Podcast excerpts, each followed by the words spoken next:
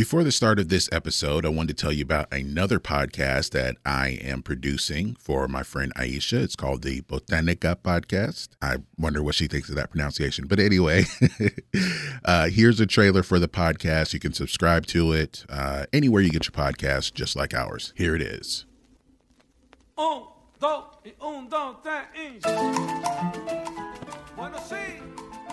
Welcome to the Botanica Podcast.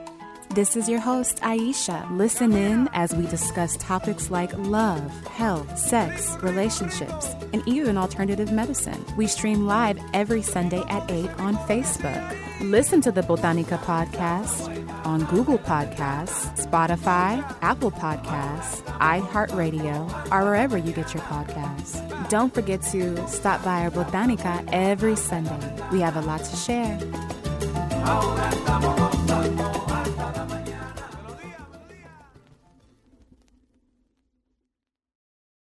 By the time you hear this podcast, your family will take you there.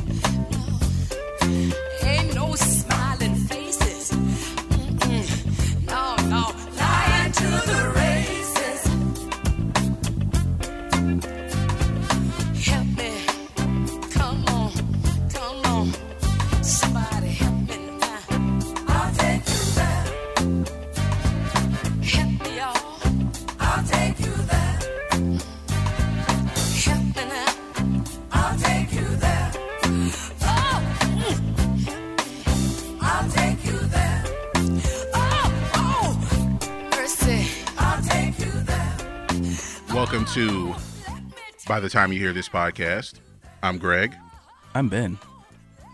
and welcome to episode 163.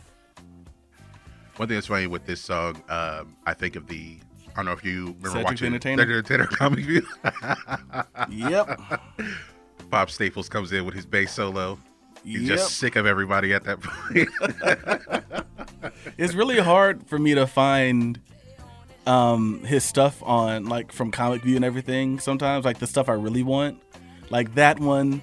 And the one where he makes fun of the Leverts, I guess, which is also funny, Oh, yeah. uh, um, a family musical act, but where he makes fun of them. That one was probably one of the funniest things I've ever seen in my life, and can't find it anywhere. yeah, I've been I've been looking for a clip where he talked about um uh reggae like with reggae music and how they could write a song about anything, Anything, and it'll be like a, a a deep protest song no jam. peanut butter no jam oh I know oh god. um so yeah if if anybody know can find clips of comic view you know from between 92 and 96 If if BET was Uh, smart, they'd put it out on like yeah, they would put those clips streaming or just something. It's maybe they're afraid that they, some of them wouldn't play well today, you know. But some of them wouldn't. I mean, there was a lot of material about the OJ trial and about Michael Jackson Mm-hmm. that people would be offended by today. yeah, plus a lot of them.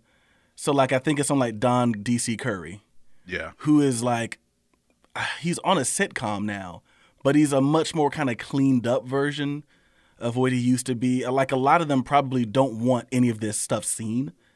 You know, I know like Deon Cole was on there, was on Comic View at one point, and now he's a little bit more clean cut. He's on Blackish, right? I think it is. yeah, he's on Blackish. Yeah, like they've kind of their and, image he hosts a, uh, he hosts a late night show with Tiffany Haddish, R- Okay, I forgot he did that too. oh, So- Lavell Crawford, and Oh, he's oh, much more oh. popular now than he was then. Yeah, but he was a big, uh, uh, a a staple, I Yeah. would say, of uh, of Comic View at that time. yeah, some of them probably wouldn't want that stuff popping up.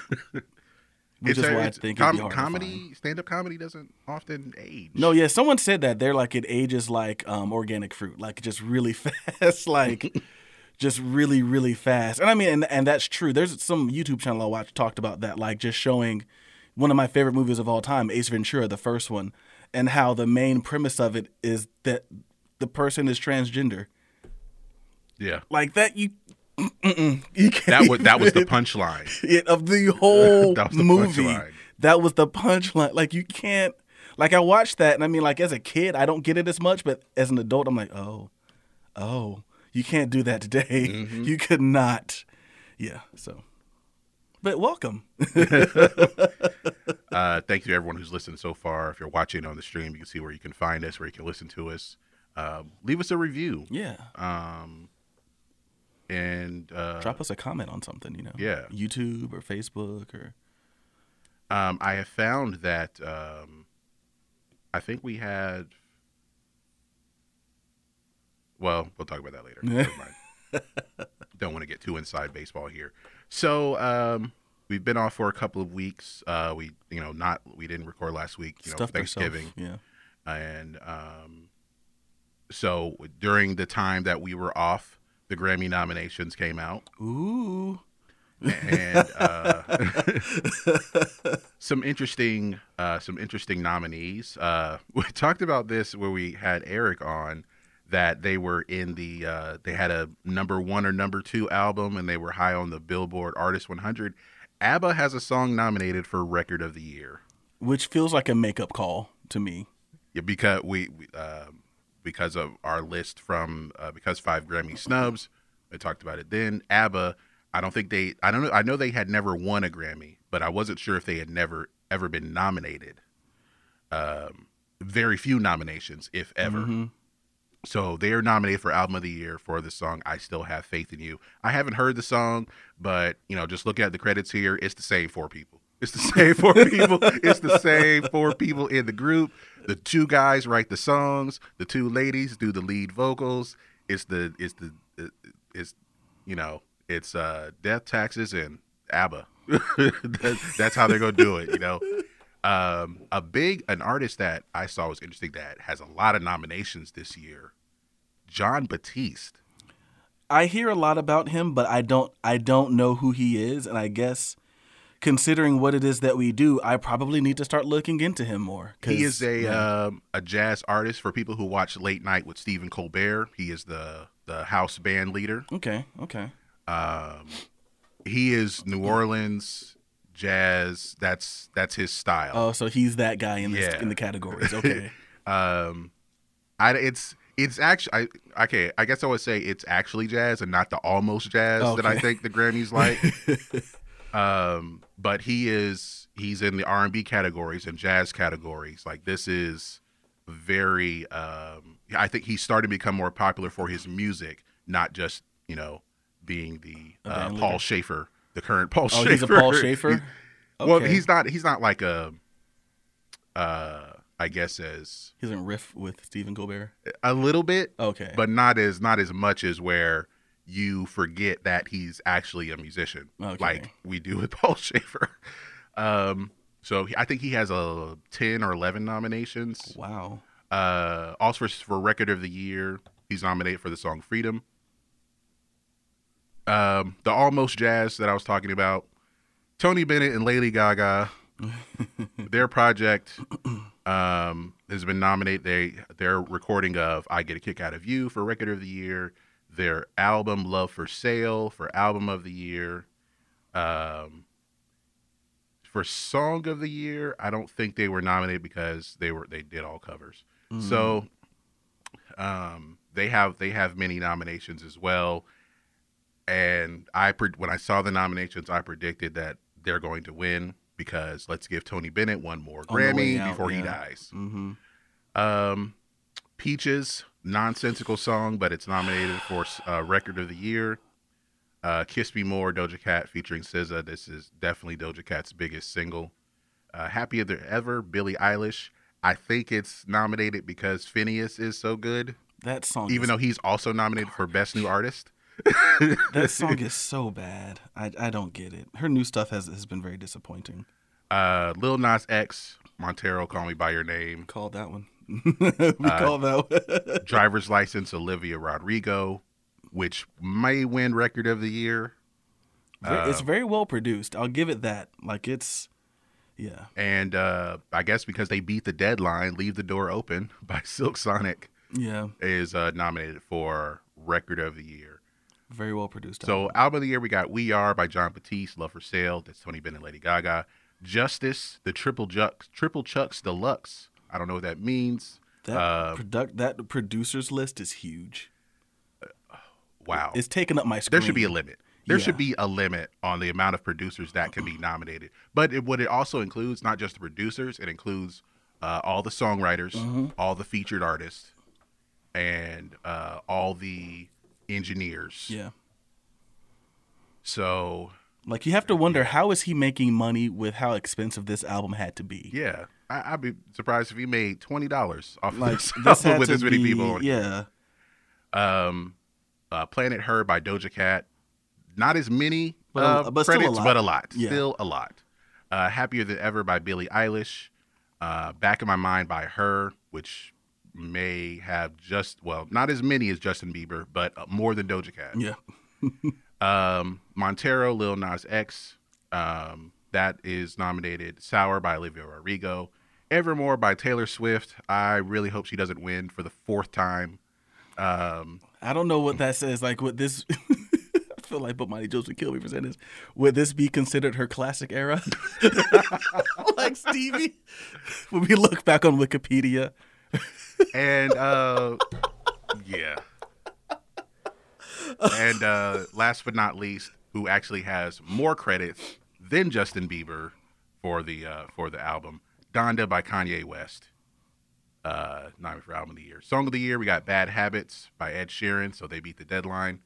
A Beautiful Noise by Alicia Keys and Brandi Carlile. Driver's License, Olivia Rodrigo. Fight for You by Her, which won the Oscar for Best Original Song. Happier Than Ever by Billie Eilish. Kiss Me More, Doja Cat featuring SZA. Leave the Door Open, they beat the deadline. Montero, Call Me By Your Name. Peaches, and Right on Time by Brandi Carlile. Peaches, come on. It's it's a nonsensical song, I, but whatever. Um, best new artist. I am not familiar with all of these artists. I'll, I'll go back and do some research on some of them. Uh, Arooj Aftab, Nope, never heard of uh, Jimmy Allen, I've heard of him. Country singer. uh, Baby Keem. Uh, he's he's gone viral on TikTok with the, a couple of his songs, um, and I think that the Kendrick Lamar connection definitely helps. That's his uncle. Oh, okay. So, Oh, okay, Uh, good for him. But he but a lot of people do like Baby Keem stuff, so uh, he definitely deserves to be there. We got Finneas, the producer, uh, but he has um, he is a solo artist now. I haven't heard any of his solo artist stuff. Um, we also have Glass Animals, who Makes no sense. we've heard about them for a few years. Um, we thought they would sure not be a long time party ago. back in like 2016 or 17, which we featured some of their songs on a playlist we made. Yeah, So I don't get this one, but whatever. Shelby Lynn, right? yeah, Yeah. Ale- Alessia Cara.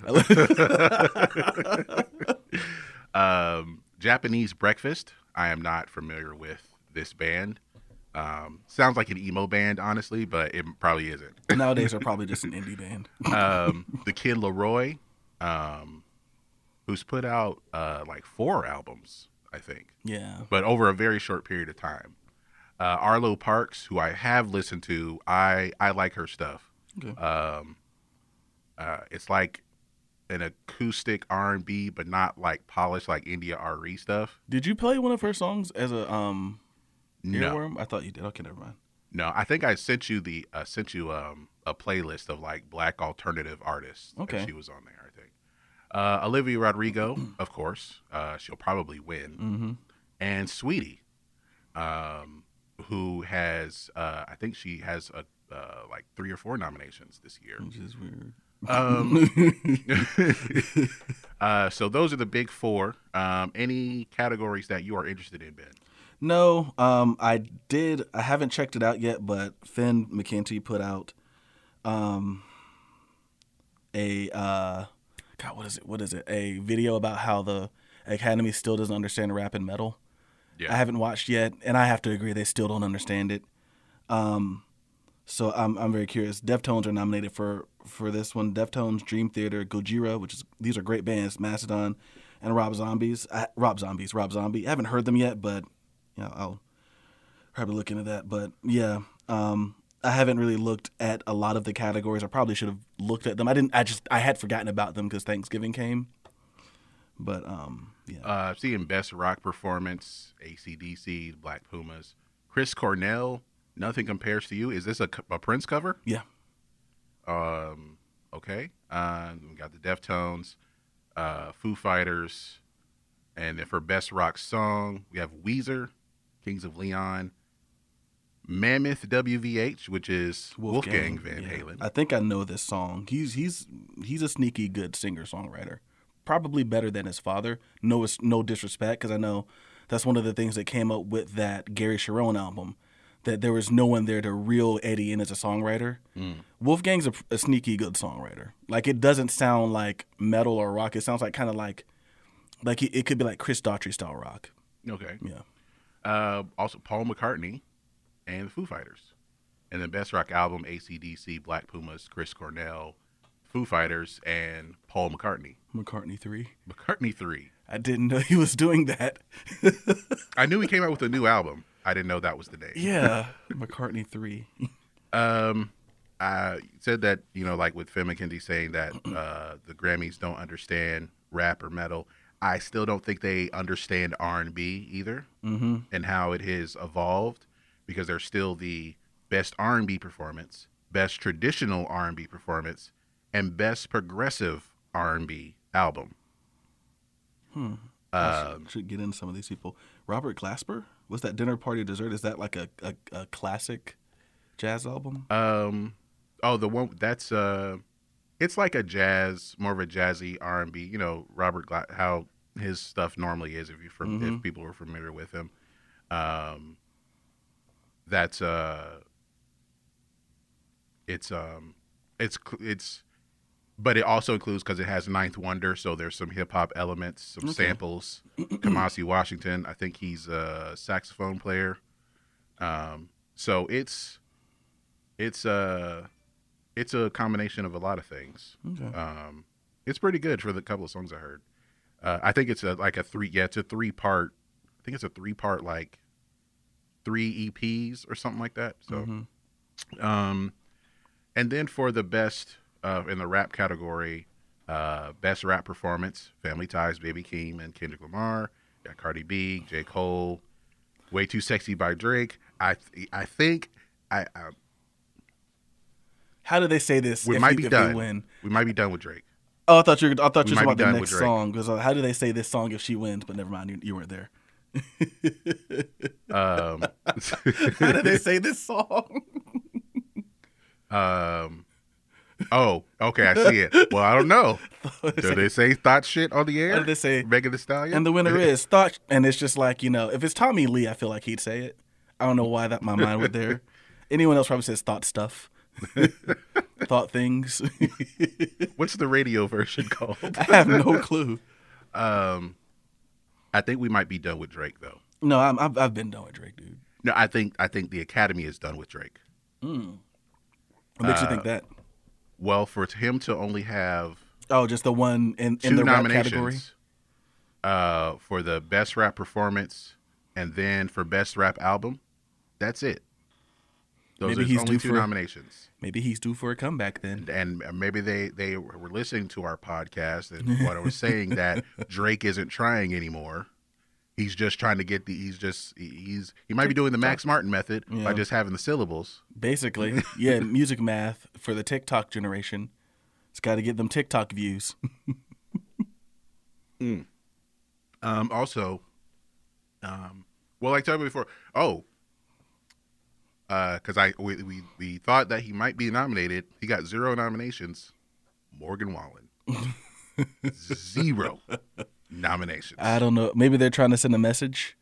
Um, I don't know how. I don't know how his fans uh, fight this one. Like he can't buy more albums to make him get nominated. and who has three nominations in the country category? A black artist named Mickey Guyton, a black female artist. black female Yeah, country artist. yeah. Uh, so uh, I'm excited for her. You know, black excellence. Mm-hmm. Um, uh, one more I wanted to look at. I guess producer of the year, uh, just to see if. Ew, they nominated Fancy Like for best country song. Oh yeah, yeah, yeah. I did see that. Wow. Yeah. Um, uh, one, also, you look at best music film, which we may or may not do an episode on later. Um, Inside by Bo Burnham. It was not considered a comedy album, even though it's supposed to be. so, um, yeah, David Byrne's American Utopia, which I think is like a it's a musical. Uh, Happier than ever, a love letter to Los Angeles from Billie Eilish. Music, Money, Madness, Jimi Hendrix in Maui. That sounds interesting. And uh, Summer of Soul, which was produced by Questlove. Um, that was that you can see that on, on Hulu, but it was a footage that had never been seen before. Um, but I was looking for producer of the year to see if um, I just actually passed that one because uh, uh, one Mr. Jack Antonoff is on there. Yeah, here we go. We have uh, Jack Antonoff, uh, produced for Lana Del Rey, St. Vincent, Taylor Swift, Lorde. Those are the ones I've heard of. Uh, Rogét Chahayed, uh, produced for Kali Uchis. I'm not even sure if I'm pronouncing that right. Uh, Doja Cat, Shelly, FKA DRAM, uh, Anderson Paak. Oh, he produced Fire in the Sky. That's a good song. Um, more for Doja Cat, 21 Savage, Zayn. Uh, we have Mike Elizondo, uh, Crazy good bass player.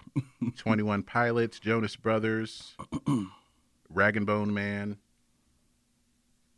Uh, we got Hit Boy, um, who produced the uh, Judas and Black Messiah soundtrack, and Nas's King Disease 2, which is nominated for Best uh, Rap Album.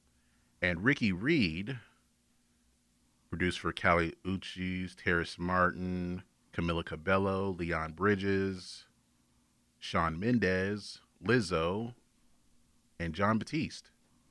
Yeah, Mike Elizondo is probably I I've never seen him him on here, but like he was early in his career was hip hop and then like kind of branched out to like I think he did um I know he did Mastodon's album The Hunter.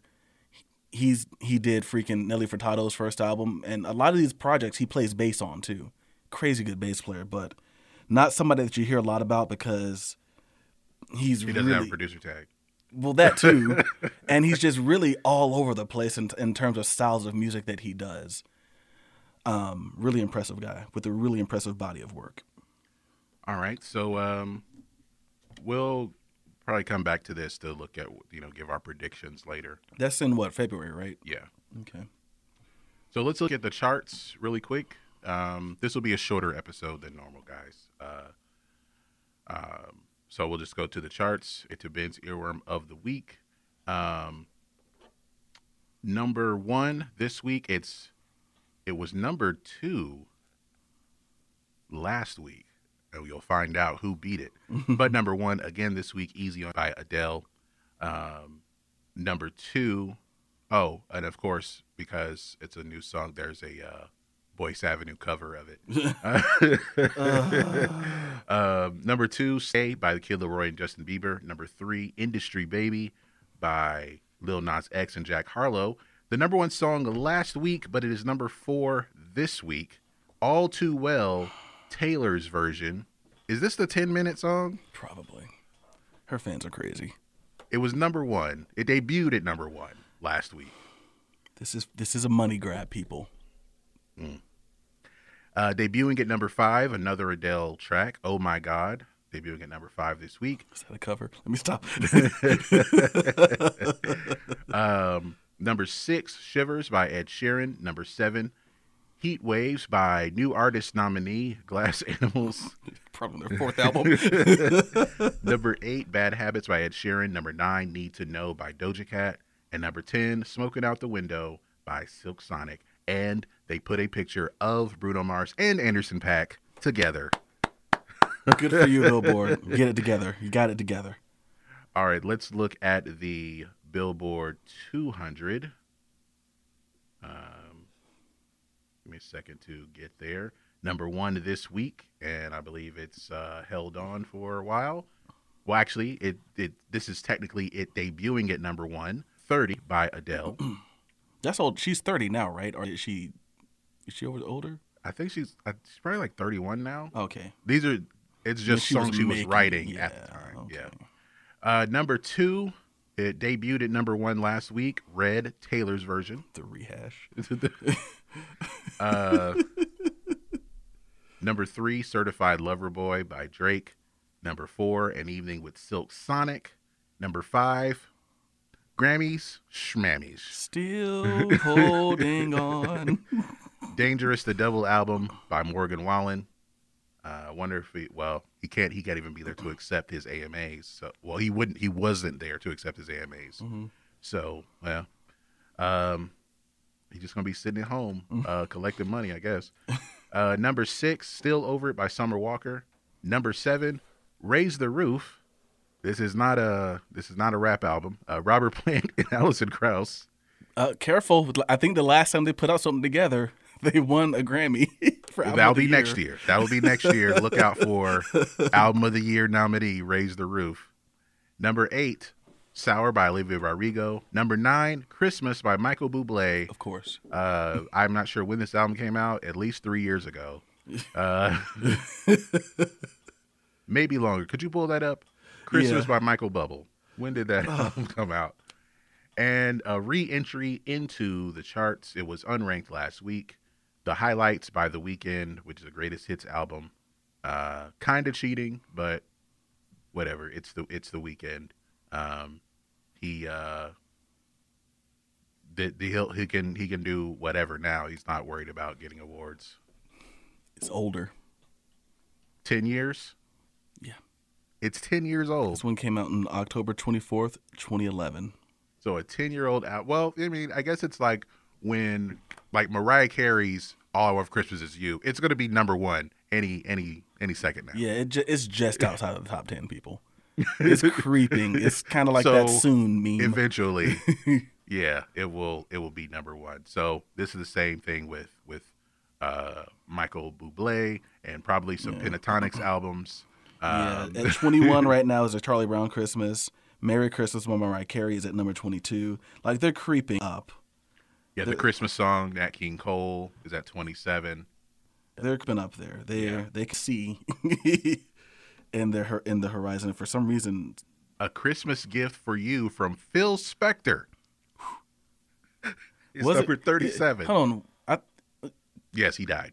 okay, okay. Hold on. What that? Which one? Phil Spector was the one that was on trial, trial for murder, right? Right. Yeah, we got to cancel him. That's what we do. We got to cancel him. He's can't listen to a murderer. Come on, people.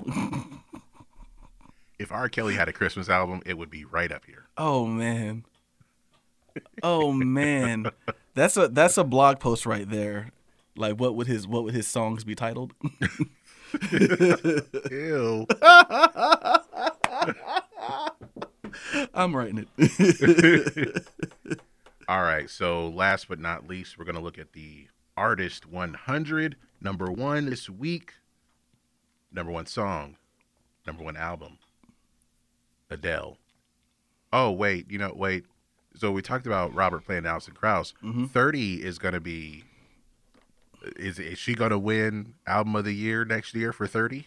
I don't know. Um, how much longer do we think Robert Plant has?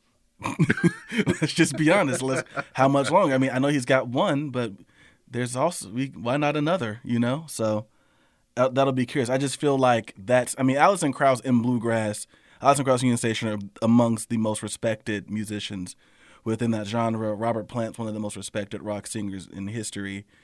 Is I feel like there's just too much acclaim for one album, you know. So I'd be very surprised if they did not get nominated. Yeah. Just I, I think they'll get nominated, but will Will they win? win? I don't know. Maybe you give it to a like that's a lot of head to you know. I don't know. yeah. Uh, do the fans splitting. cross over? Some Yeah. vote splitting right there, man. So uh, Adele's number one on the Arts 100 this week. She was number two last week because number one last week is number two this week. Taylor Swift. Um, money grab, money grab Swift. like I wouldn't think it was a money grab if she wasn't like if she just was like, "Hey guys, I re-released it, listen to it." But like now she's putting like full-on campaigns behind it. Like that's what's getting me. Like who releases a single from their re-released album that they only did to stop Scooter Braun, big bad Scooter Braun, from profiting off of her albums unfairly, which I have an issue with anyway. But like if this weren't a money grab, you wouldn't be releasing singles and things like that. Like it's it's a total money grab, and her fans are falling for it, Um, Yeah, that's getting it on vinyl. Like they're just number three this week. Ed Sheeran. Number four, The Weeknd. Number five, Doja Cat. Number six, The Nicest Man in Country, Luke Combs. Um, did I send you a text message on Thanksgiving that he was performing at halftime? of I thought game? that was more okay. No, that's nice. He was okay. Okay, when you said that, I thought you were being like sarcastic, but you literally meant Luke I Combs. meant I meant Luke Combs. oh, that's awesome. Was, all I said was the nicest man in country. was it a good? Was it a good performance? Uh, I, I was in and out and watching it. I mean, he's. I don't know. My family's asking, "Who's this guy?" So I mean, he's no Garth Brooks, but you know, I'm sure he does all right. uh, I noticed the. Um, I, I'm- feel like you had mentioned it before, but on his mic stand, he had a red solo cup. Yeah, he keeps. They pass around like in the real shows. He passes around a bottle of moonshine. Okay, he was the only one with the cup though. Yeah. So I thought like, oh, is he like in case he drops his pick, he like get one out of there?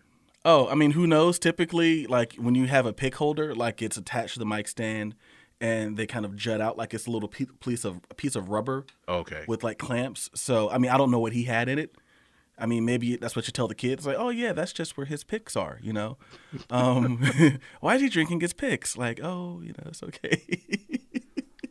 what game was? Was it the Lions game? it was the Cowboys game. Cowboys. Okay. Oh, that that makes more sense. Okay. Uh, number seven, Drake. Number eight, Olivia Rodrigo. Number nine, Justin Bieber. And number 10, Lil Nas X. So that'll do it for the charts there. Um, so, Ben, uh, I don't think it- I sent it sent it to you, did I? No, you did not. Um, well, I'll tell you what it is because there's a bit of a story behind it. Um, Joni Mitchell, A Case of You.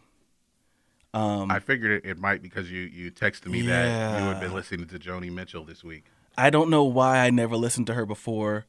Um, I think maybe um, she's like a better John. She's a better a better Bob Dylan. Like if Bob Dylan was a really talented musician and had a really good voice. I don't think she gets the credit she deserves.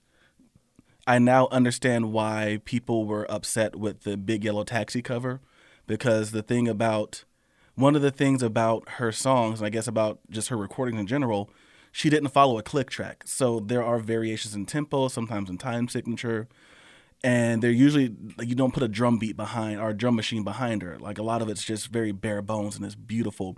And the reason I heard this is because they gave Catherine O'Hara a Governor's General Award, a Canada Governor's General Award, and some guy, Noah something, I can't remember his last name, did a cover of this song on the piano. It's beautiful. I'd never heard it. Looked it up and found out it was a Joni Mitchell cover. Looked up the song, looked up, you know, and saw what album it was on and was like, hey, this is one I've never really listened to.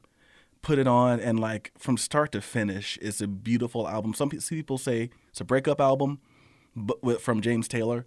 But they were still together when she was making it. He played on it, but I think they broke up halfway through or something. But in any case, this song is absolutely beautiful. The cover of it is beautiful as well.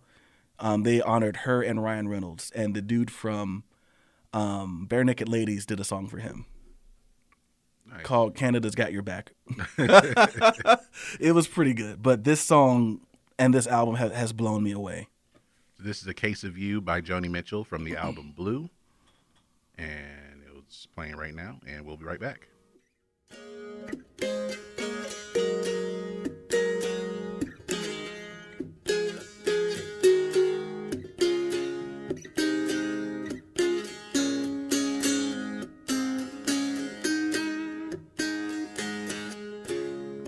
Just before our love got lost, you said, I am as constant as a northern star. And I said, Constantly in the darkness, where's that at? If you want me, I'll be in the bar.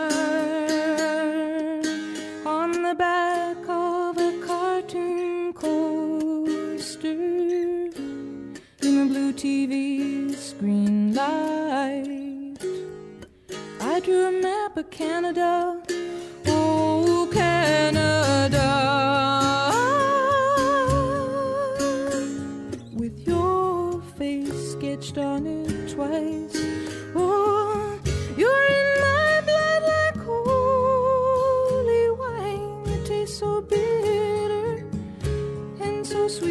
Little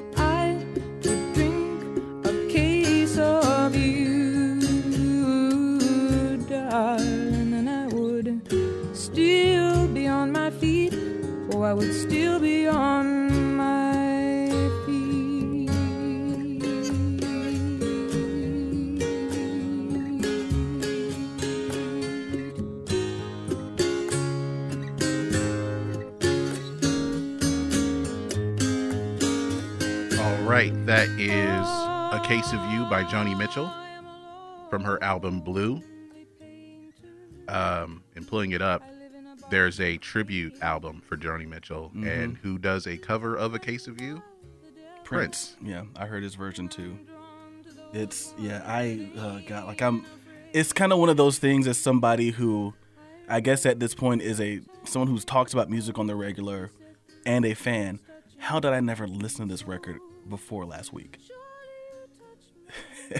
It's, so it- good. It's definitely one of those albums with that singer songwriters, um, probably more than like mostly female singer songwriters will reference yeah, yeah. as a as an influence. Michelle Branch covered this one. yeah, Yeah, like it was just it's one of those like, damn, like why didn't I? I was very disappointed in myself. So I mean that, if anything, that just means I need to go back and check out some classic type stuff. This is this is definitely one of those albums where sometimes I look at like what people list as the greatest albums of all time, and I don't always agree. I get this one. I totally get this one. So you can find that on our BTT YHT Earworms playlist right now. So we started this episode with uh, the song "I'll Take You There" by the Staple Singers, and uh, we're going to be giving our because five. We we did we did a, a topic uh, I think three years ago Yeah. about just the dynamics of the family musical act. Uh, so we'll be giving our because five family musical acts. And um,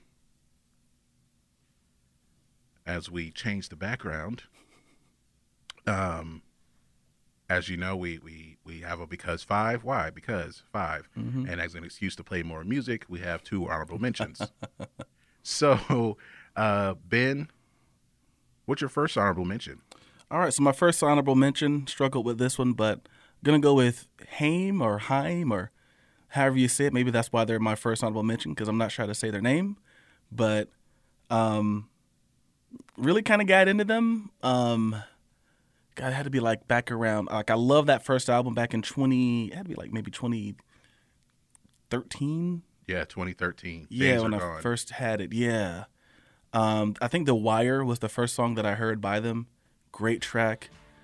Um, I still don't get the comparisons, maybe to 80s Fleetwood Mac, but they were getting a lot of comparisons back then to Fleetwood Mac. I, I don't hear it. Like I said, maybe with Tango in the Night, that album from the 80s with um, where they used like drum machines and stuff. And I Yeah. know Lindsey Buckingham used drum machines on um, "Looking Out for Love," which was his that was his solo song though, right? Yeah, I Yeah. mean, th- you know how they write. It was Yeah. stuff that they, they all wrote on their own, and then they played it together.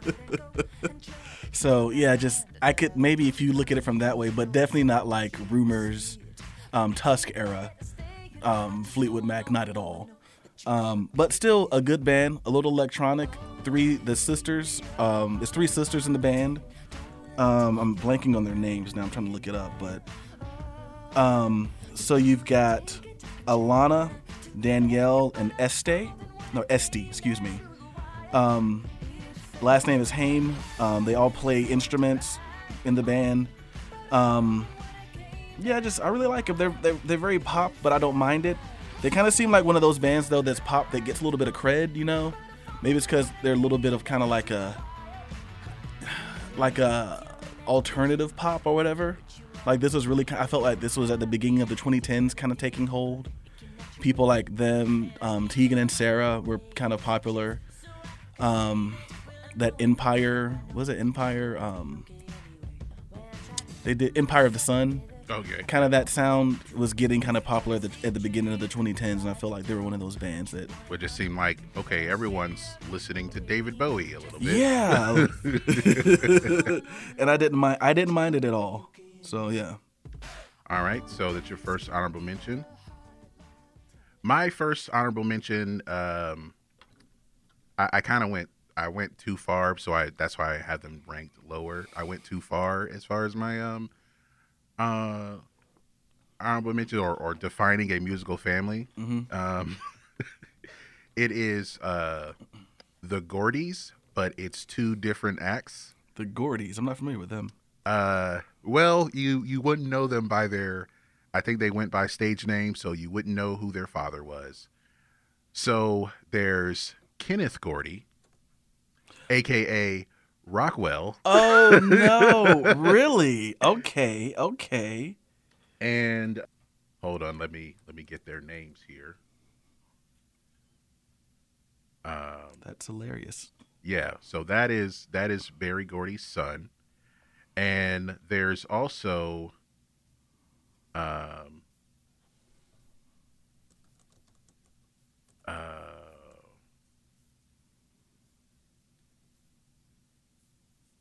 uh, Stephen Gordy and Skyler Gordy, who formed LMFAO.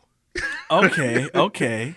Um, uh, Redfoo is Stephen Gordy, that's Berry's son, and SkyBlu is Skyler Gordy, which is Berry Gordy's grandson.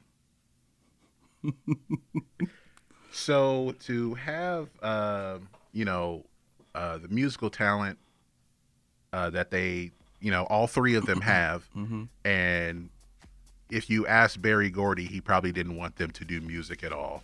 Probably not. He knows the business. so Um, I know he definitely didn't want uh, Rockwell to do music, so the song, you know, song his out that album that had "Somebody's Watching Me" uh, was recorded uh, without his knowledge, mm-hmm.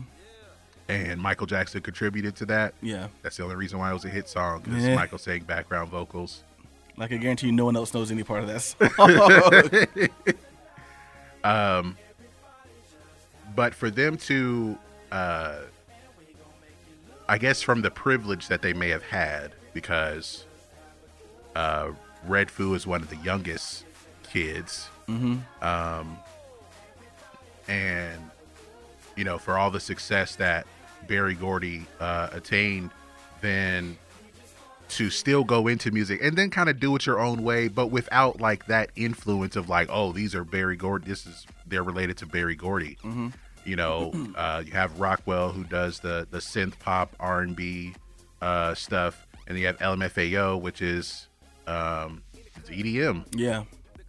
uh, and with with some hip hop to it. You know, um, which would kind of make it '90s, I guess, like a '90s influence Yeah. sound. But for them to do that, I think is, um, I think it's pretty special that they had success without, without really the influence of Berry Gordy. Yeah. So I, I think that I, I had to give him credit for that. Right. And I don't think anyone knew the LMFAO was related to them.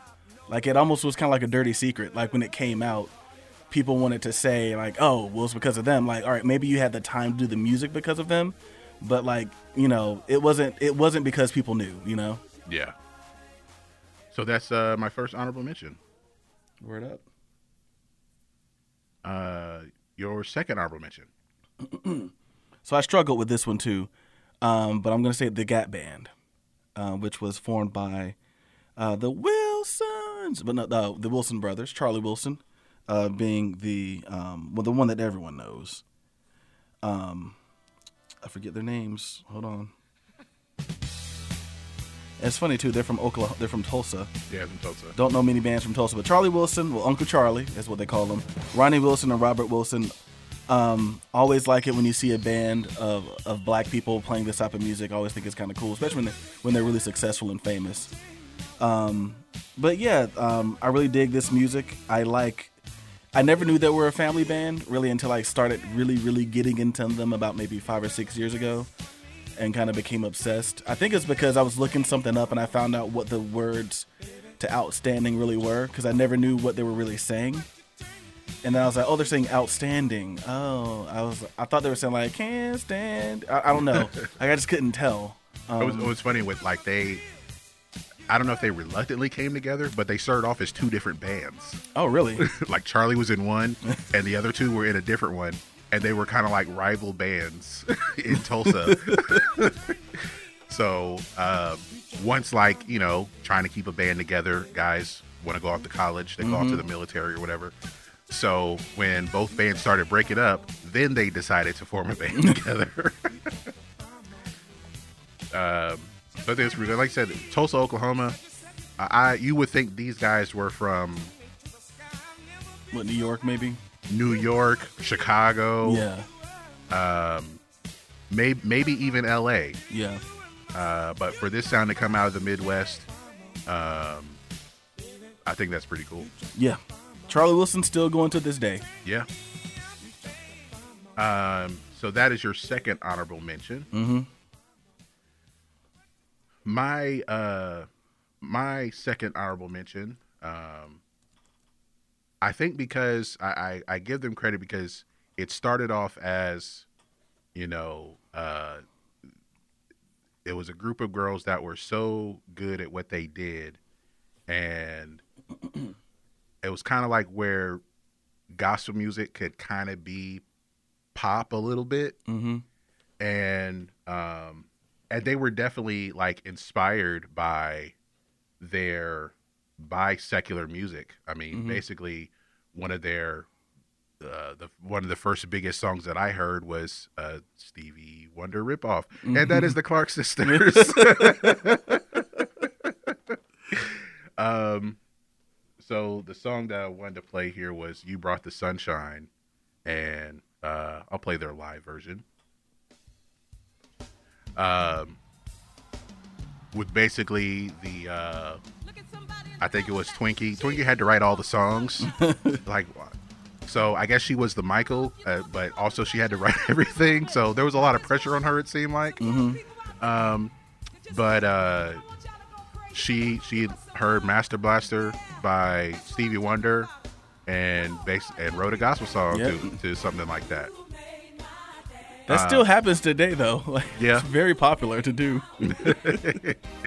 Uh, well, some are just like blatant with it. Oh, yeah. Uh, we talked about a few episodes Yeah. ago about um, but there, um, there were so many uh, for for them to, to come out and then have the you know the sisters that went solo or their their daughters or Mm-hmm. nieces or whatever. Um, this is definitely one of the bigger names in the gospel music community Mm-hmm.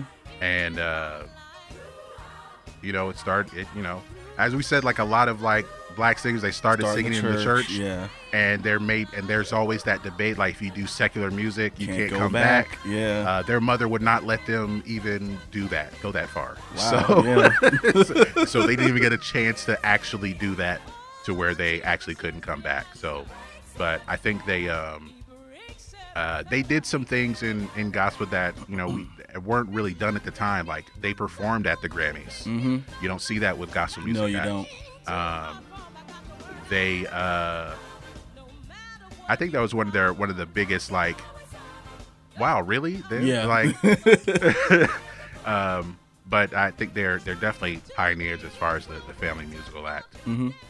All right, so that was my second honorable mention. Number five, Ben. All right. So, um, number five for me is going to be the Isley Brothers.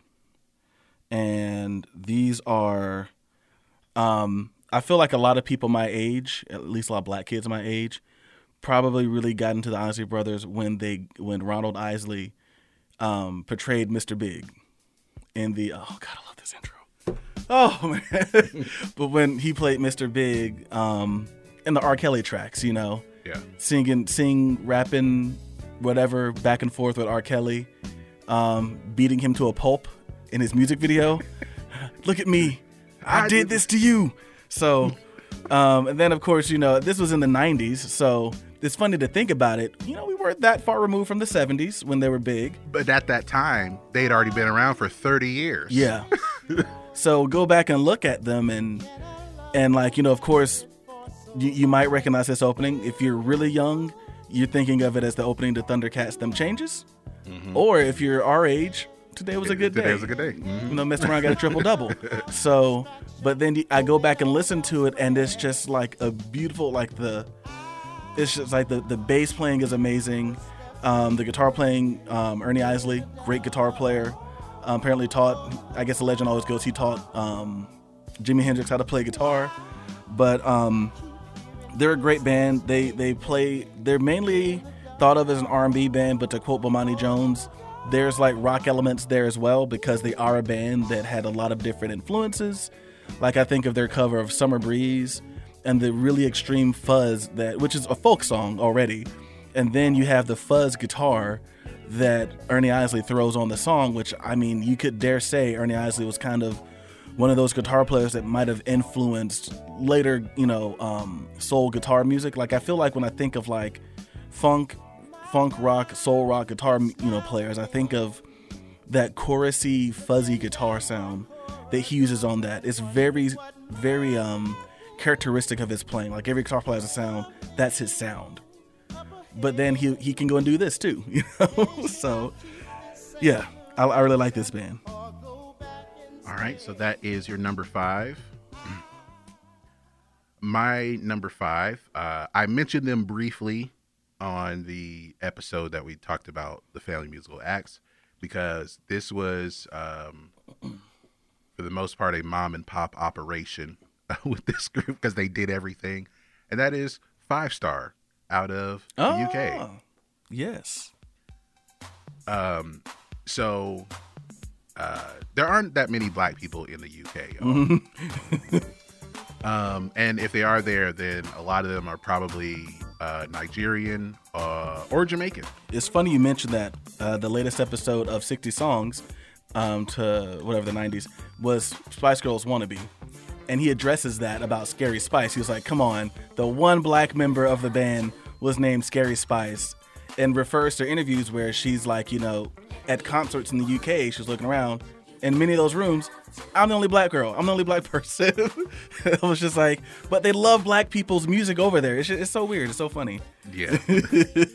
um, so uh, this is five star. These are the the Pearsons. I think it's Denise, Doris, Lorraine, uh, Delroy, and Stedman junior Um, their father was, uh, I think their father played with Wilson Pickett.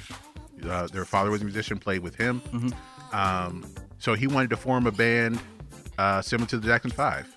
He had five kids. Uh, so, um, like I said, they were um, a mom and pop operation in a way because they all did everything themselves. Eventually, uh, there's one who wrote this, who who sang lead on all the songs. That's Denise. Uh, I think you had Doris, who uh, who wrote a lot of songs and did the choreography. You had Lorraine, who was the spokesperson. She was listed as spokesperson. I wasn't sure what that meant exactly. Like, did she, She do all the interviews? um, you had Stedman Jr., who was the uh, he had he was the oldest, and he had gone to fashion school. And when they formed, he joined the group and like, well, I'll design all the costumes. So he did all their costumes. Um, and uh, Delroy, who's the youngest, uh, he eventually was producing a lot of their songs. Um, but this is a this is a, a group that tried to cross over to the United States. Uh, they were big in the UK for a while, but then like I think they got the how people looked at New Kids on the Block here, as far as yeah they're they're making these popular songs, but they're actually not that good. Mm-hmm. And um, and they uh, there was there was a, a children's television show that they were on. Oh, I, I'm not sure what that was, there, but there was a children's television show they're on where people could call in to ask the group questions. And then someone called in, oh, I just wanted to call in to find out why you guys are so fucking crap. And then they hung up on them. Oh. But this was a children's show Oh no! that they were on, and uh, and actually the saxophonist that is, I think that's Grover Washington Jr. that they got. Dope. Okay. So, like I said, they were big in the UK. Uh, tried to cross over to the United States. Uh, there's even one album they made where they looked like it was like Michael Jackson's "Bad" had just come out, Uh-huh. so they dressed like that. And then all the girls, they looked like. I think they were they were copying Janet Jackson's look. Hey man, you still from the best. Yeah, so they they made it work for a really long time. Yeah. actually. So that's why I give them credit for that. So the Pearsons from Five Star. All right, Ben, number four. All right, so number four, I feel like I'm, I might get some judgment from this, but if, if you know me, you know this. Jonas Brothers. I make no apologies. Um, I've been a Jonas Brothers fan probably since they put out a little bit longer, um, which was not their debut, but was like it was essentially when their sound changed because they started out kind of like as a Blink 182 clone. Um, and then they started doing, which was really popular at the time, just basically pop rock music. Um, I'd probably say from the moment that um, Kelly Clarkson released Since You've Been Gone, that's when the clock started ticking for pop rock music. Um, but everyone was making it. Um, and then, what, they made like two, maybe two or three albums of pop rock music, um, ending with Lines, Vines, and Trying Times or something like that. And went away for a long time and came back like more electronic and pop. And this is, you know, kind of what we got, like Sucker, which was like someone called a funk track, and I'm like, no, it's just a, it's just electro dance music. That's really all it all it is. Um, I, so I, I think one of the things that kind of made people forget about the Jonas Brothers was the fact that they all went solo, and Nick Jonas basically kind of became their Justin Timberlake. Like he was everywhere. Um, Kevin, I think, had a reality show, but was just kind of like there. He didn't really do anything. And Joe formed um, DNCE and had a you know success as a one hit wonder with that band. Uh, apparently, they still they have a pretty devout, devout following, but just not enough to produce hit songs, I guess. DNCE. Yeah, D, what did I? Yeah, DNCE. Yeah, yeah, Um, I'll say they were one album wonder. yeah. It's, and it's a very good album. Is it? Yeah, it is. The good. EP was good. I know they took off Jinx, um, which you can't really find anywhere except for like SoundCloud now. Which was Shui was the. As a matter of fact, that was my first earworm was Toothbrush, but um, the album DNCE was really good. So, but then you know they came back together, um, and I feel like it really mostly benefited Joe and Kevin. Like this is basically what they're doing. What like you know Joey and all the rest of the guys really want Justin to do, but he won't. Which is just come back and hey, be in our band. Let us you know. Get, Justin's like, no, I'm good. I'm I'm I got Jessica Biel. I'm fine. And Nick was like, you know, hey, you know, why not? I'll come back. You know, I'm. I, I, and I don't know why. You know what the last straw was? What? That Lou Pearlman documentary. Can't go out like that. um, but I mean, I'm happy they came back together. I'm not as big of a fan of, of their newer stuff, which is why they're not higher than the other people who are ahead of them. But I still think it's not bad, you know. So All right, so that was your number 4 Mm-hmm. My number four. Um, we said these are these are two different acts. I, I saw I saw that if it if it if it was they're all related, but it's two different acts. I I think that could count for a little bit more. So uh, I have the Gibbs. oh, okay, okay. So this is the Bee Gees, of course. Um, and of course, their brother Andy Gibb was as a solo artist, um, a teen idol who got lumped in with um, Leif Garrett and Mm-hmm. Shaun Cassidy and the Bay City Rollers. He You got lumped in with them. and bright smile, a little bit of facial hair, or no facial hair in No some facial cases. hair. No, fa- no yeah. facial hair. That means you old. Yeah. well, sure. I think yeah, Shaun Cassidy, none. Who's it? Leif Garrett. Leif Garrett. I always, every time I think of Leif Garrett, I, I think of him older. So I just think of the facial hair when he was like down on his luck. Yeah. Leif Garrett, but he clean shaven. all the then. VH1 shows. Like, Yeah. Um, but I like that these these uh, all four of them together kind of defined um, an era and a sound as far as disco. Yeah. You know, being featured in and well, well, producing, putting together the the Saturday Night Fever soundtrack. Mm-hmm. Um, and kind of figure out what to do with what they could do vocally, like Yeah. how to use that. How do you make a voice like this marketable? Yeah, Yeah. uh, it's it's difficult. It, it still is. Yeah. It still is. It could work for a minute, you know. Um, so uh, I think they're, like I said, they they defined an era. When you think of disco, you think of you know the Bee Gees. It doesn't take long to get to their name mm-hmm. as far as artists associated with them. So Yeah. um, uh, and then bringing on their their their little brother, and he had a great career of his own um, until he passed. So Yeah. uh, it's um, I think their their uh, their legacy is intact, and hopefully more people will appreciate them. Mm-hmm. So that's my number four. Okay. Cool, cool. All right, Ben, number three. Number three. So this is a group I didn't really get into until I was a little bit older, and that's the Pointer Sisters. Um, I knew Slow Hand. I knew that one from when I was younger, and I was somewhat familiar with like uh, oh God, what's the name? Not the he um. Ah, God, I'm so Neutron Dance? excited in Neutron Dance. Yeah, Oh, uh, yeah, Neutron so Dance was in what was that in? Was that Beverly Hills Cop? Or Yeah. is it, okay. Yeah. I was familiar with those songs, um, just because I feel like I heard them as a kid. Um, the song that made me obsessed with them was "He's So Shy." Um, it was something about that synth solo. I love a good synth solo. This one and and the one from um, uh, that Jane Child song. Um, uh, Don't want to fall in love. Love? God, those are good synth solos. Um, and so after that, I started to realize like I like a lot of their songs. So like Automatic, I became. obs- I think that was in my top twenty or my top, my yearly rap one year. Automatic, as well as this song, Neutron Dance. I'm so excited. Slow Hand.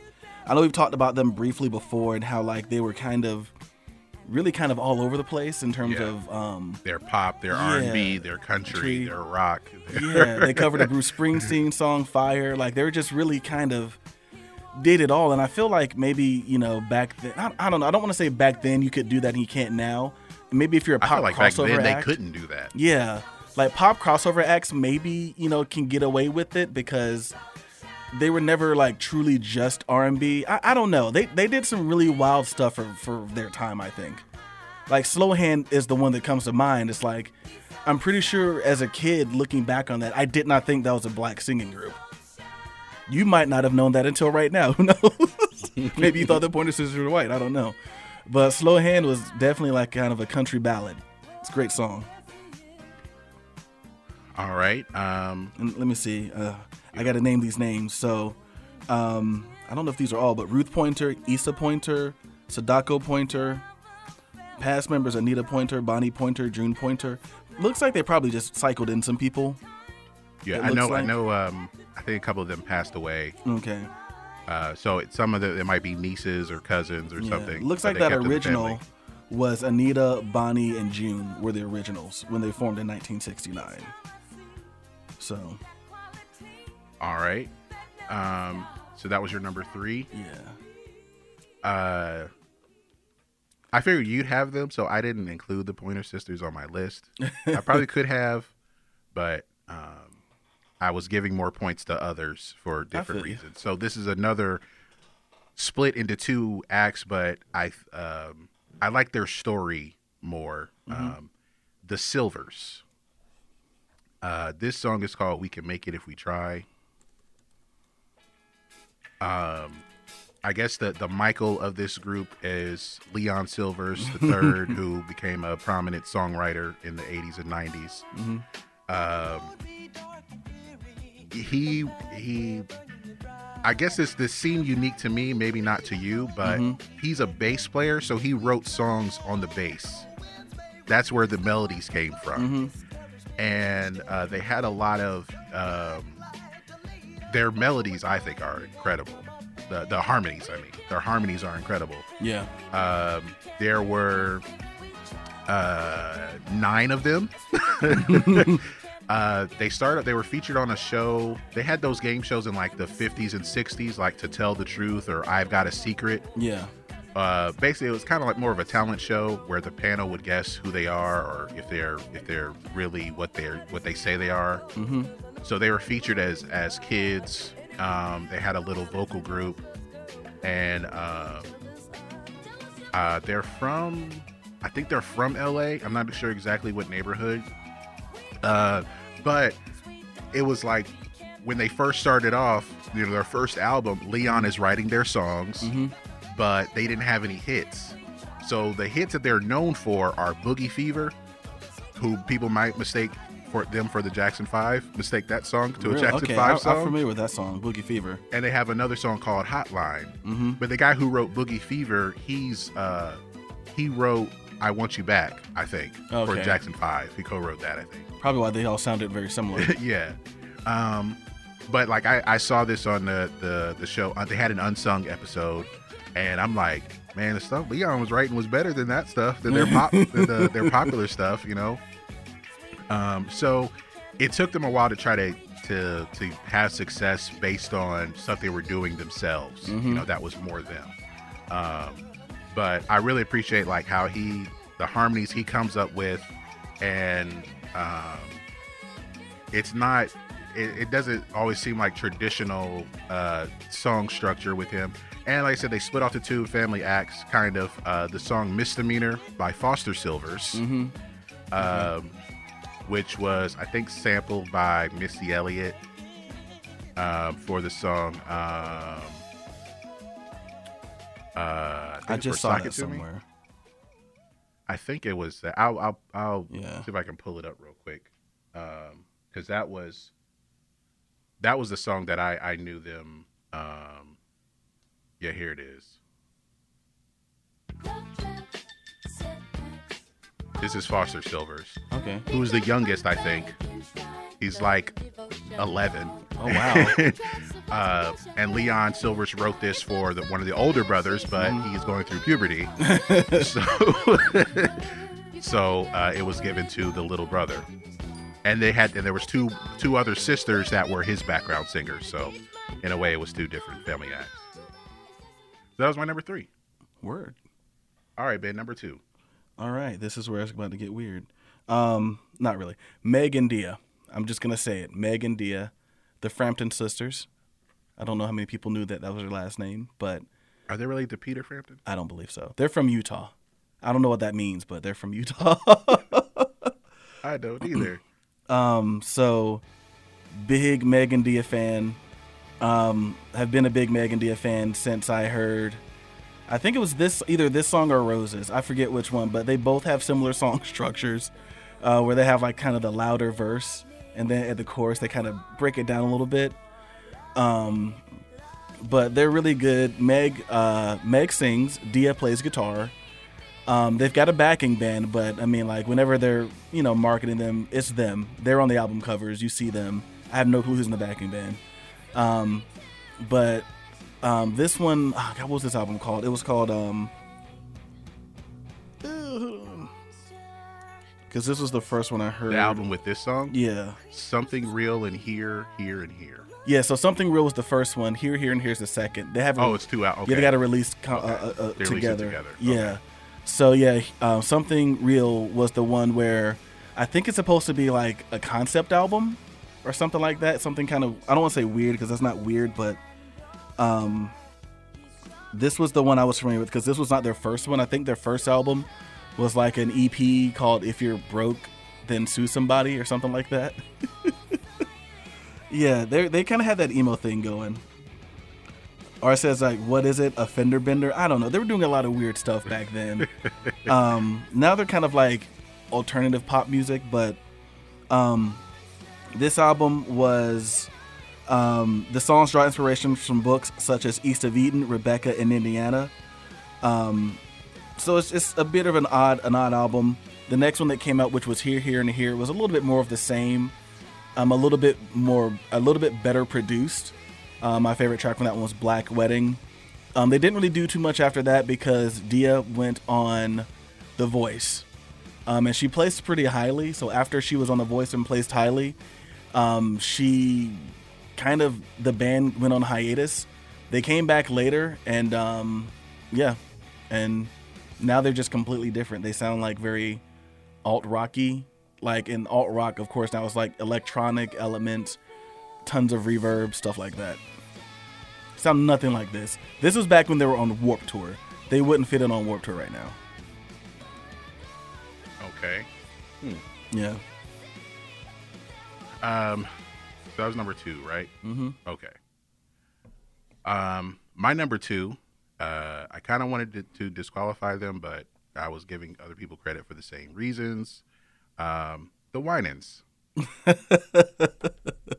I kind of was going because like that's it was too easy of a choice, They're very popular. And but yeah, I they're feel you. so there's so many offshoots of Yeah, them. Like there's this is probably many. the the biggest musical family you may you may ever Yeah. find.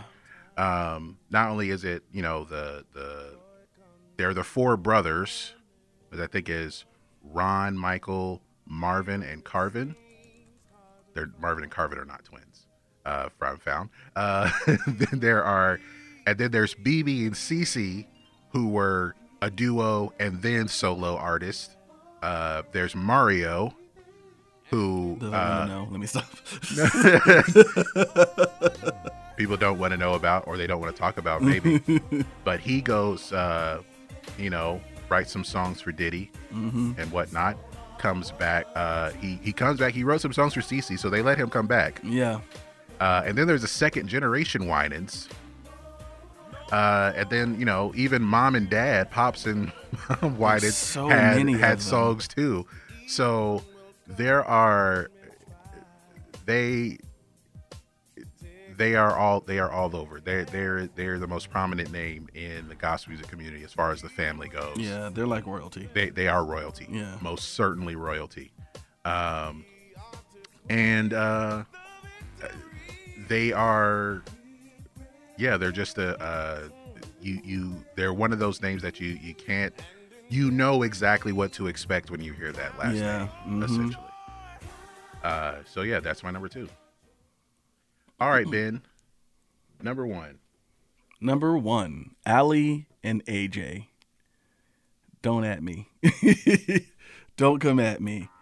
I love Aly and AJ. Um, from their uh so I got into them late. I think I got into them after because they started out as Disney stars, acting in Disney shows, stuff like Cow Belles and stuff like that. They tried to make them like non-twins versions of the Olsen twins um, because they could also sing. So yeah, they were everywhere, and um, they are to a group, a family group that has kind of gone in a completely different direction as they got older, which just kind of goes to show you like when you're on Hollywood Records early in your career, like they really have control of your of your career. They don't let much get by. So Allison and Amanda Mokalka, Mokalka I thought it was Michael Chuck. Michael Chuck. I have no clue. Mike, I don't know. I think it was Michael Chuck. I don't know how to pronounce. it. I've never heard anyone say it. I just always hear Aly and AJ. Um, Into the Rush was the first record they released. Uh, went gold. The second one was um, was uh, hold on. I thought the certified gold is sold. Hold on. I thought their first their second album Oh, was Metallica. Insomniatic. Machalka. Okay. I thought it was Michael Chuck. I thought that was. I have no. Okay. I've never known how to say it. We're, we'll go with your pronunciation because I'm not good at this. I don't want to embarrass myself. Um, so I don't think they really. Yeah. So Acoustic Hearts of Winter was the second one, which is a Christmas album, and then the third one was Insomniatic. Insomniatic, you could kind of hear them going into a more adult, um, a more adult progression of music. Um, this was their lead single off of that album. Um, the rest of the album was very electronic and kind of indie. Um, after that, they left Hollywood Records, and there was a huge, um, like a huge kerfuffle. They actually have a lot of their stuff released on SoundCloud, the demos that never came out. Um, very well produced, very well, well, like very tightly made pop rock music. But I think it was kind of understood that pop music, pop rock music, like you would hear from Hannah Montana and things like that, was really no longer gonna be viable. So it never got released. It got shelved, and they just kind of floated around. Did a lot of acting um, in between. Then Aly, no AJ, I think it was. No, Aly was in Band Slam, which is a Yeah, a and uh, Easy A. yeah. Um, Band Slam is one of my favorite movies. It's a it's a really like you you you even with her being in it, it's an incredibly indie rock and kind of showed the position they were going into. Formed um, Violet seventy eight or seventy eight Violet. Um, didn't really do anything. Finally released an album called Hot House, which was just strange. Um, but then they kind of settled into their Tegan and Sara bag, and that's kind of where they've been since then. I think, I really think like they're probably like we want to be like that. Um, I feel like Tegan and Sara for female um, electronic pop groups kind of became maybe the um, the, the the the standard. Maybe I, I don't know. Like I feel like a lot of these female groups kind of just sound like a Tegan and Sara to me, but. I don't know. You, you be the judge, but that's just my thoughts. All right. Um. So that was your number one. That's my number one.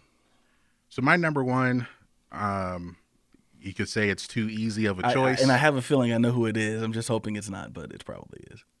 Who do you think it is? I'm going with two guesses. I'm going to go with the obvious one: the Jacksons, Okay, what was your other guess? the DeBarges. No. That's Not- the riskier one, the DeBarges. yeah, that yeah. Uh, it is the Jacksons. um,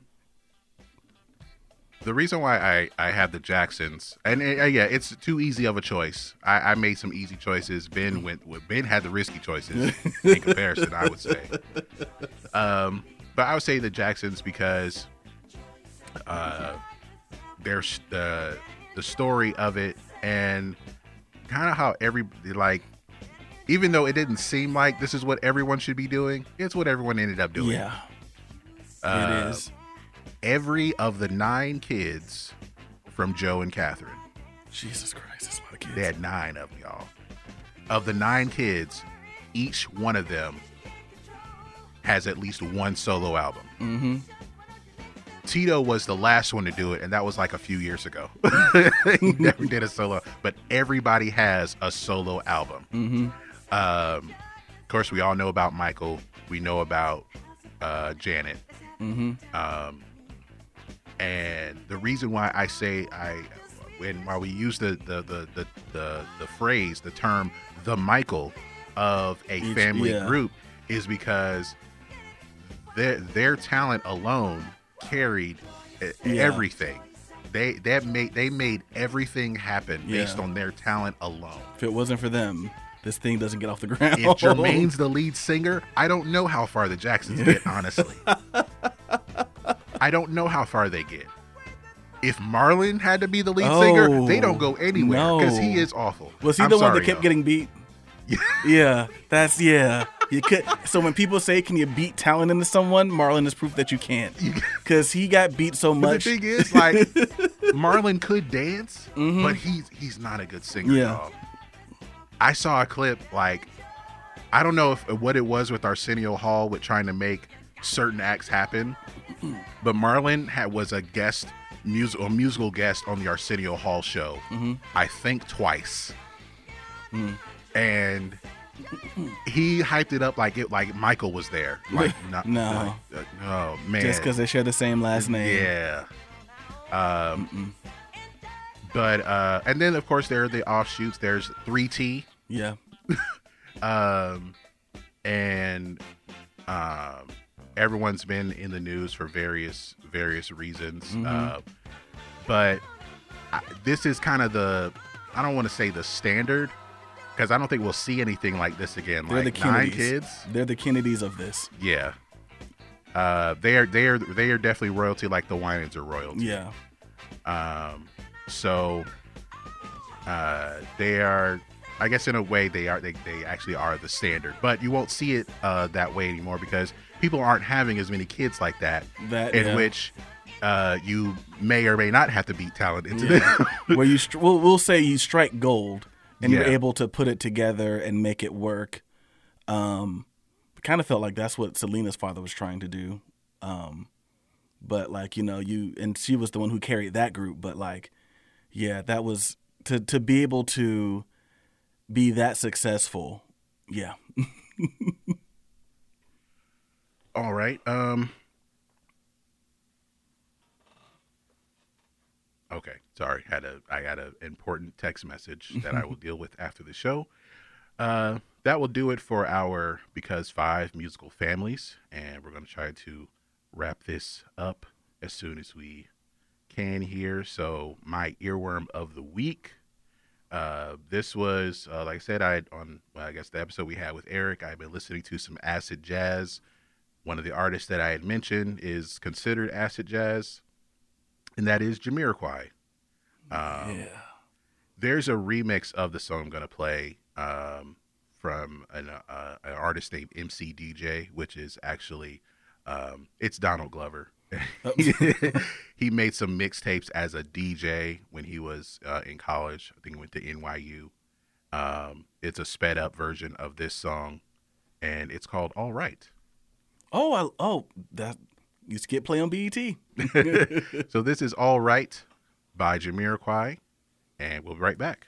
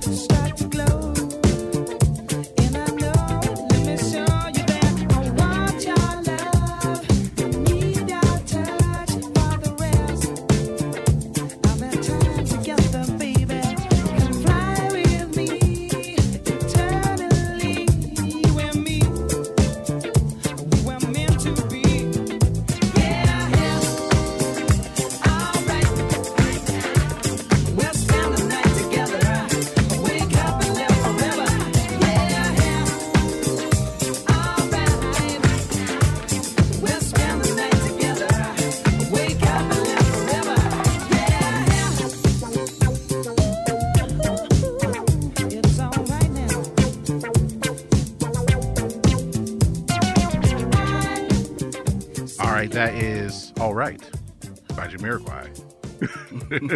It's a great song. So where does what what kind of re- does he? I thought this was the remix. This was not a remix, of course. It sounds like the original. This is the original version. Yeah, yeah. I was like, I thought he was gonna like rap or something. Oh no. Okay. The the MC DJ version, like it's it's a it's a mixtape that you Okay. got to search through the internet to even find, find anymore. then. Uh, I might send. I I think I have the whole. I have the zip file somewhere. Okay. I might send it to you. Yeah, this song, this song's boss. But he he like sped it up, and it's like a uh, like a drum and bass sped up version. Okay. It's pretty cool. Interesting. That's Um, different. So uh, that will do it for this particular episode. Told you we weren't going to keep you here long. Sound like that pastor. Sometimes I don't think the pastor is going to. It will keep you there Yeah. long. You'll say like, you know, because no one, because everyone's just like, okay, if we don't say anything, he'll just keep going. No, Mm-hmm. no, he will slow down if you're not saying anything. All right now. Oh, let's bring it back on the screen real quick. Okay. Oh god. So um I know there's some some some families we left off, you know, like the DeBarges, Mm-hmm. um the Staple Singers, Sister Sledge. Um even though I just think Sister Sledge is just a product of Nile Rodgers and Bernard Edwards. um uh the Will well Wilson Phillips. AKA. Because wasn't Hart part part? No, never mind. I'm thinking of something. Well else. Hart well yeah, no not related. Yeah, no not relation. related. Yeah, not related. uh the Wilson from uh like from Wilson from Wilson Phillips was related to one of the Wilsons from the Beach Boys, okay. I believe. Okay. And then the Phillips is the Phillips from the Mamas and the Papas. Mm-hmm. Um, The Jets, I think. the Jets. Yeah. Uh, that's probably the last. That's the last one. That's the most recent in which there are like nine kids, and we're gonna make it into a band. um, someone asked because I said I was gonna. Uh, we were gonna do this episode, and someone said, uh, "So you're gonna um, do the uh, the Partridge Family? Does that no? The Partridge Family does not count. Uh, the Brady Bunch, while they were a musical act, that does not count. No fictional families. Yeah. Um, so uh, the the stream crashed, but y'all have the audio. Yep. Um, so uh, and also the lions from Empire, those do not count either. no, they don't count. Um, so that'll bring us to the end of this episode. You know where to find us. Uh, what should we end the show with? Mm, I don't know. Um, you know what? Something by the DeBarge. Um, the DeBarges. Uh, Oh, we also left off the Leverts. yeah. Well, we we mentioned them in spirit. Yes. Yeah, we mentioned them. Um, yeah. End, end with um, was it "Stay with Me" by the DeBarges? Yeah. Let me pull That's, that a, that's a good track. Um, one of the more famous hip hop samples of all Yeah, time. yeah. yeah, And that's what I was. That's why I thought about it because if you're if you're younger, you know it as Oh, and they Or have another Foolish? one. Uh, a don't know. dream. A dream is Yeah. another one that's a famous sample, maybe you know it as "Foolish" by Ashanti, or maybe you know it as um, depending on your age. Yeah, depending on your age, or you know it as a Biggie track. Why can't I think of the name of Uh, the song? Um, One More Chance. Yeah, one more chance with uh, Faith song background on that, right? Yeah. Yeah. So we're gonna play that to end the show. Thank you everyone for listening. We'll talk to you very soon. Peace. Peace.